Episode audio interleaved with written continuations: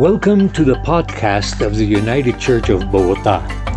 We are a Bible based church ministering to the English speaking community in Bogota, Colombia.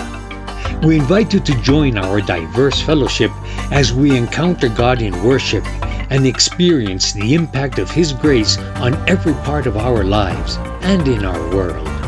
To learn more, please visit our website at ucbogota.org.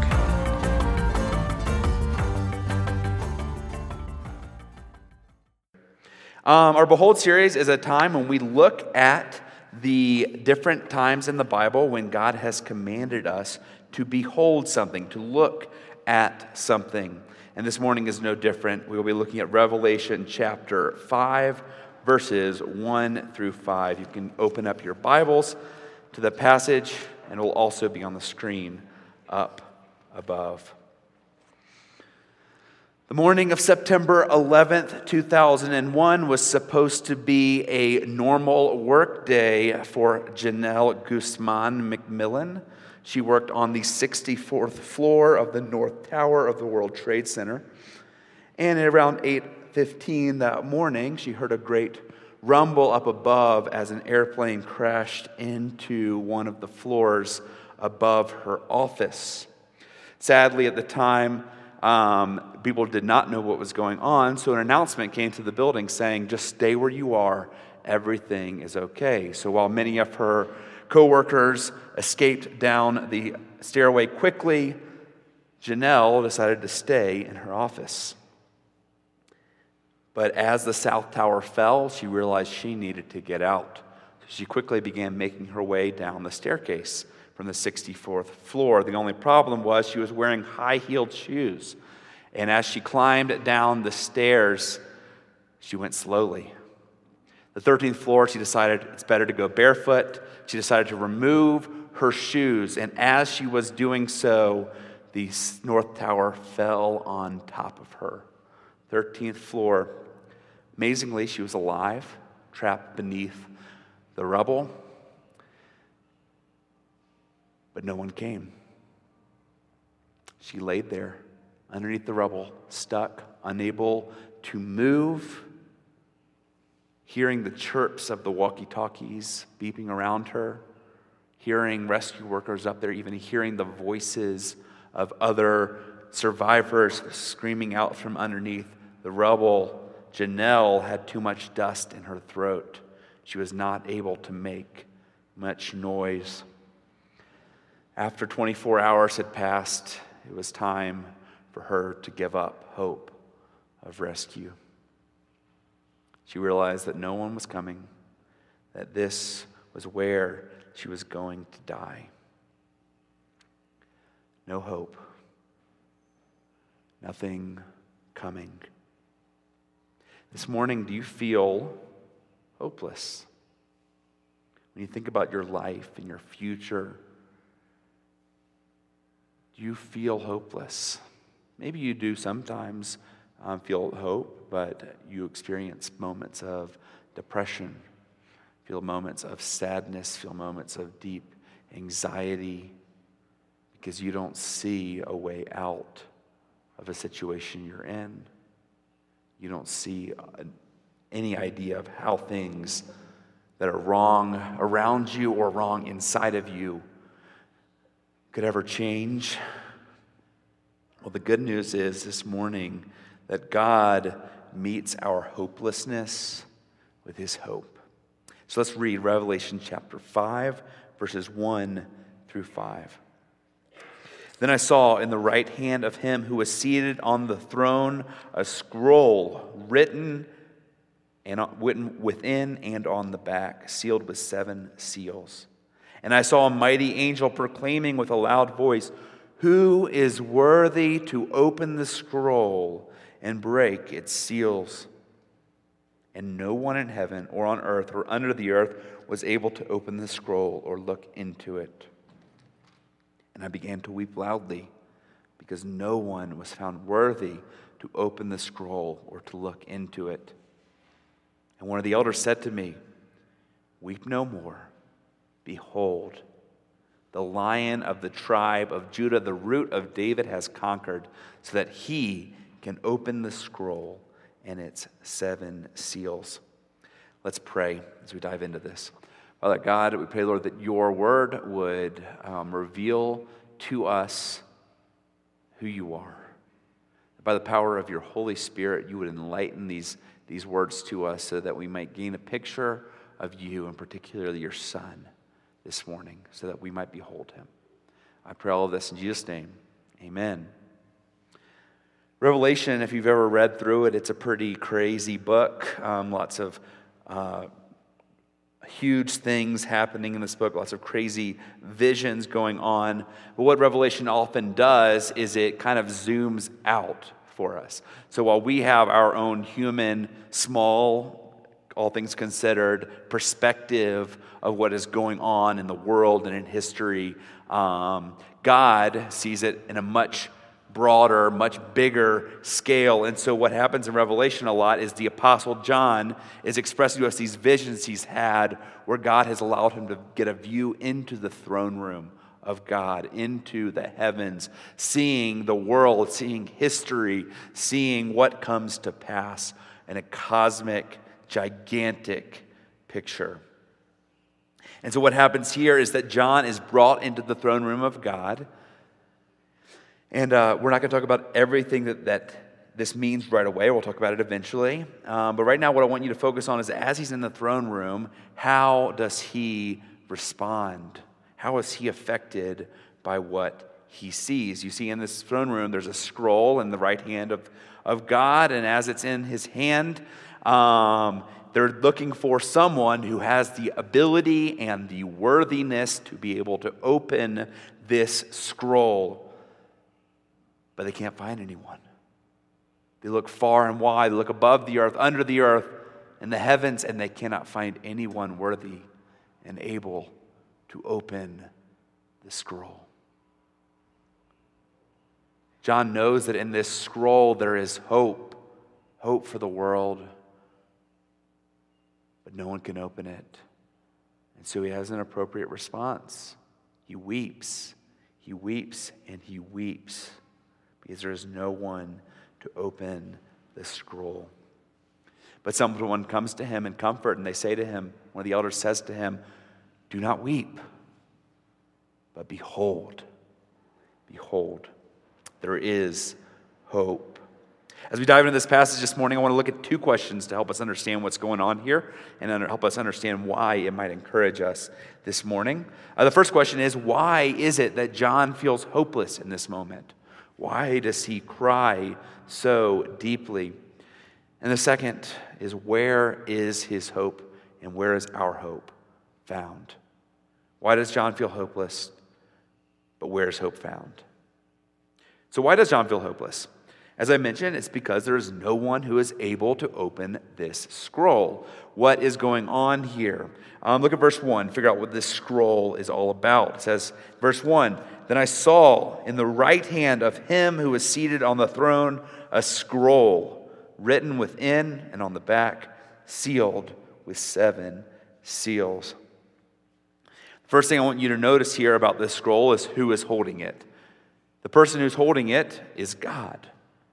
John doesn't use the word God. He describes him as he who is seated on the throne. In other words, he is emphasizing that God is the one who is on the throne. He is the one ruling over all of creation. He is the one directing and decreeing everything that comes to pass. He is the one that has dominion and authority over all of history and the future. And the decree, oh, sorry, the, uh, the, the scroll is in his right hand. That would have symbolized a king would have passed on with his right hand his laws, his decrees, what he has determined should be the good, good for the kingdom over which he rules. And in his right hand, God has this scroll saying that this, this that I'm holding is my decree for how the whole of history and the future should play out. This is God's foreordained plan that He has ordered to be carried out. What's in this scroll? Well, that's what we see here. It says this scroll had text written within and on the back. What's going on there? Why does it say there's stuff written within the scroll and on the back? Some people have said that maybe that just means that the plan is so big and complex they couldn't fit it all on the front, so they had to write it on the front and the back. And certainly, this plan is a big plan. But also, this would have reminded the reader of something that was very common in these times when it was written, and that would have been a Roman style will or contract. You see, when the Romans would make a contract, what they would do is they would write all of the details of the contract on the inside of this parchment, just in detail, every way that it was supposed to be carried out. And then they would seal it. And they would seal it so only the appropriate parties the ones whom it was intended for would be able to open it and look at the contents. However, on the back, they would write a brief outline or a, a, a summarized version of what was inside so that those who were handing it off would know what was inside. I believe that's what's going on here because that makes sense with what was going on in the scriptures.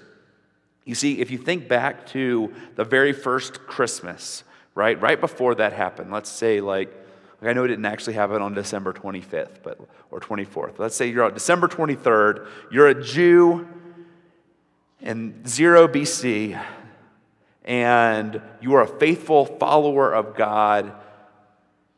You are questioning, is there ever going to be any hope?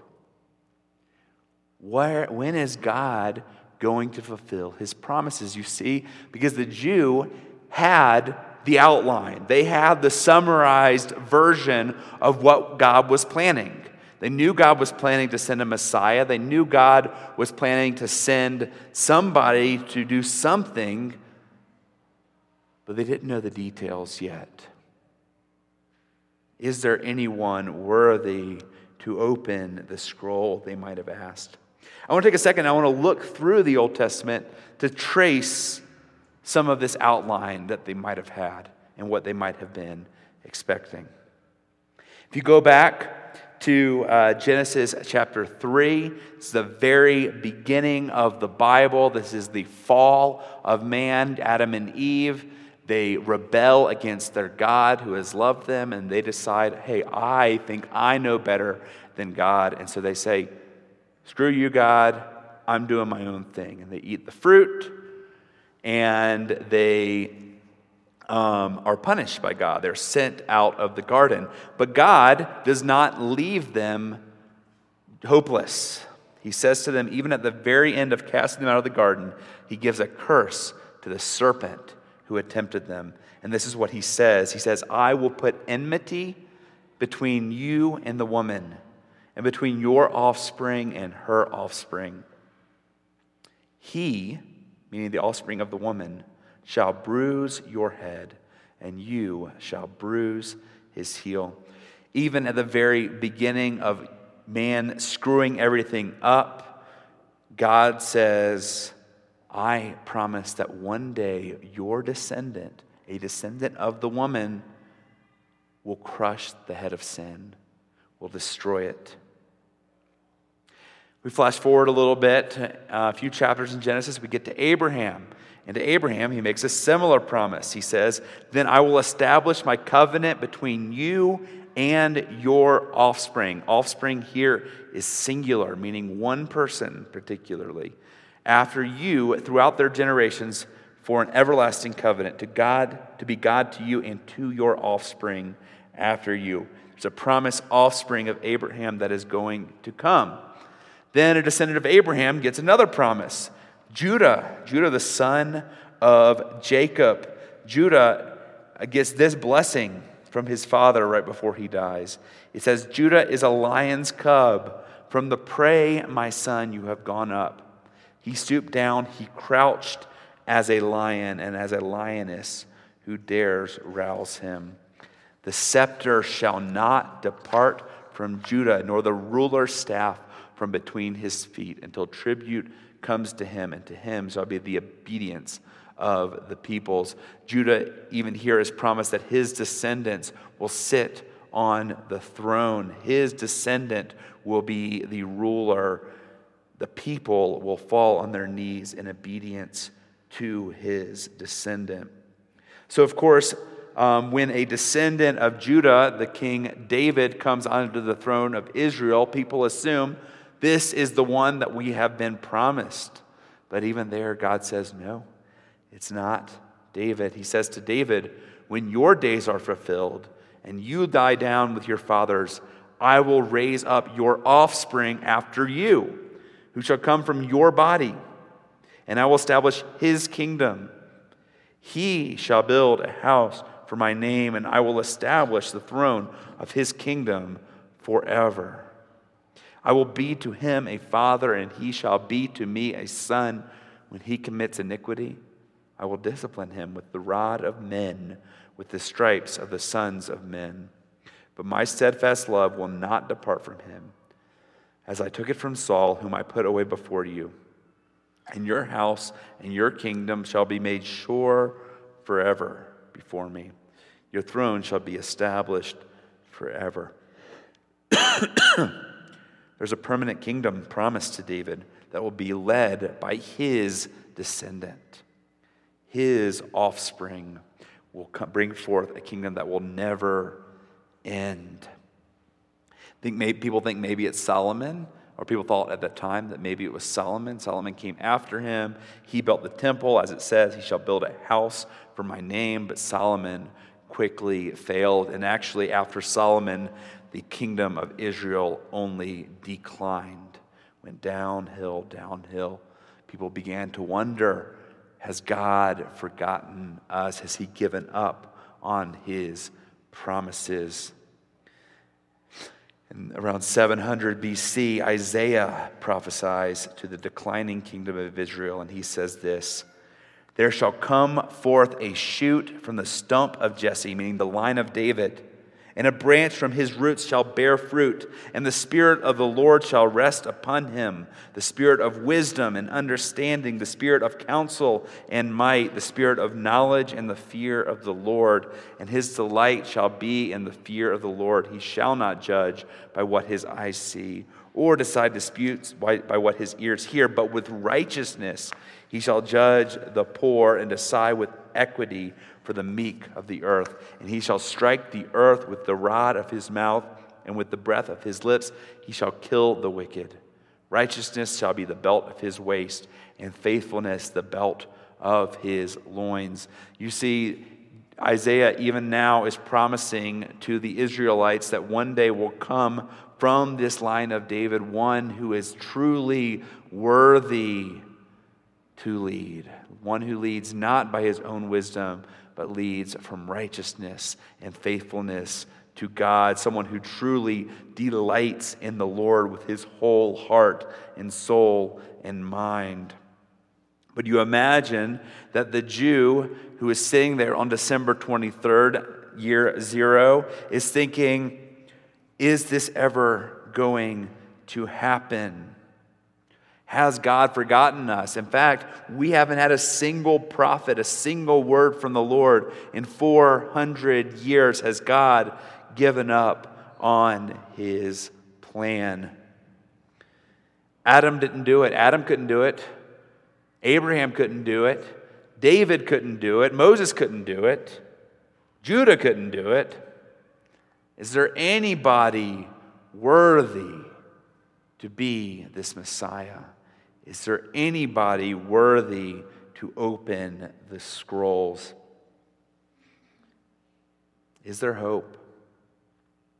This is, the idea, this is why the idea of hope is so closely tied with Christmas because it is, it is at Christmas when hope dawns. A light shining shines in darkness. People living in darkness have seen a great light.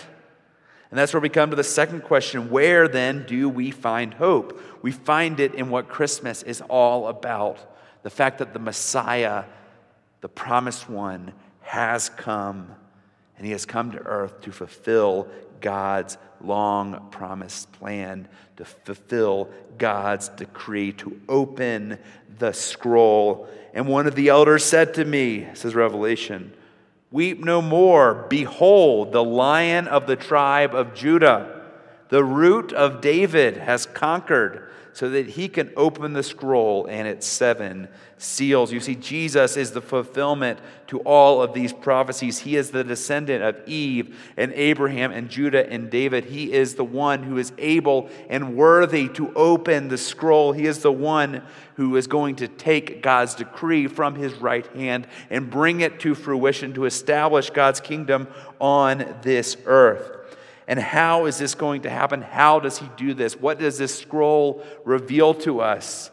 How is the lion of Judah able to conquer? By becoming the lamb who was slain. See, Jesus was worthy. Jesus was the spotless lamb, the unblemished lamb, the perfect human, the human that lived in complete dependence on his Father, the human, the, God, the human that lived with complete delight in the Lord, but he was also God. So he was able to go to the cross as this perfect, spotless lamb and take upon himself the sin that we ourselves deserved. And he was, in doing so, he was able to crush the head of the serpent, as Genesis promises us. Through his death and resurrection, he not only defeats sin and death, but he also establishes that permanent kingdom that was promised to David's descendant a kingdom where death and sin do not reign. And even today, up in the heavens, Jesus is sitting at the right hand of God, mediating out the King, the God of the universe's decree for the world mediating out, mediating out God's rule over creation, preserving this world, redeeming it, even in the process of making it all new and removing finally death and sin. So, in the midst of feelings of hopelessness, of feelings of despair, of feelings of dread, anxiety, depression, do not weep as someone without hope. Do not weep as someone who does not have any hope, but instead behold Jesus. I've got you. My name is Paul. After 27 hours of being under the rubble of the North Tower, after hearing these rescue workers pass by her without noticing her, she hears this voice I've got you. My name is Paul. On September 12th, 2001, Genelle became the very last survivor to be pulled from the rubble. Genelle had just moments before Paul showed up on the scene, had decided, had accepted her death and decided that she was without hope. But in that moment, a hand reached down and they were able to pull her out. Hope has come for us. When we feel like despairing, when we feel like there is no hope, we are reminded to look to Jesus, to behold the lion of Judah, the root of Jesse, the lamb who was slain, and find hope in the fact that he is on the throne. He has conquered. He is the one filling out God's decree the restoration of all things. Now, there's still parts of the scroll we can't see yet. Um, there's, we don't know exactly when or how God is going to renew all things, what He is doing with all of the situations in this world, even now. We don't understand all of the answers to those questions, but we do have the outline. And we do know that it is sure that He is coming back, and it is sure that He is going to make all things new. But here's a cool thought that I was thinking about as I prepped this sermon is that when the Israelites were expecting this Messiah before Christ came, they had no idea how great this Messiah would be. They were expecting a, a ruler who would come take defeat the, the Romans, a ruler who would just lead on earth for a period of time, maybe just establish the nation state of Israel. But instead, Jesus came to not relieve them from the Romans, that happened in time on its own, but to free the entire world, not just Israel, free the entire world from sin and death. These big, big, humongous enemies. Jesus was way better than the Jews could have even imagined. So I only have to think that as we look forward to the future, as we look forward to the hope that we have in Jesus' return, it's going to be way better than we think. It's going to be way better than we could ever dream or imagine. Jesus is going to make all things new. The world he is going to recreate is going to be way better than we could ever think. And so, this is good news for those of us who are struggling with depression or hopelessness, fear or anxiety, because we get to behold Him. We get to behold Jesus. We get to behold the one who says, I've got you. My name is Jesus. Let's pray. Father God, thank you so much for um, this story, the story of your hope that you have for us. Um, we thank you so much for, for showing us over and over again that you are faithful to your promises. Ultimately, in the person of Jesus, may we behold him and remember what he has done for us. And may, may we look forward to that day, find hope in that future day when you will make all things new. Pray all this in Jesus' name. Amen. Thank you for listening to our podcast. If you would like more information or would like to support the ministry of UCB, please visit our website at ucbogota.org.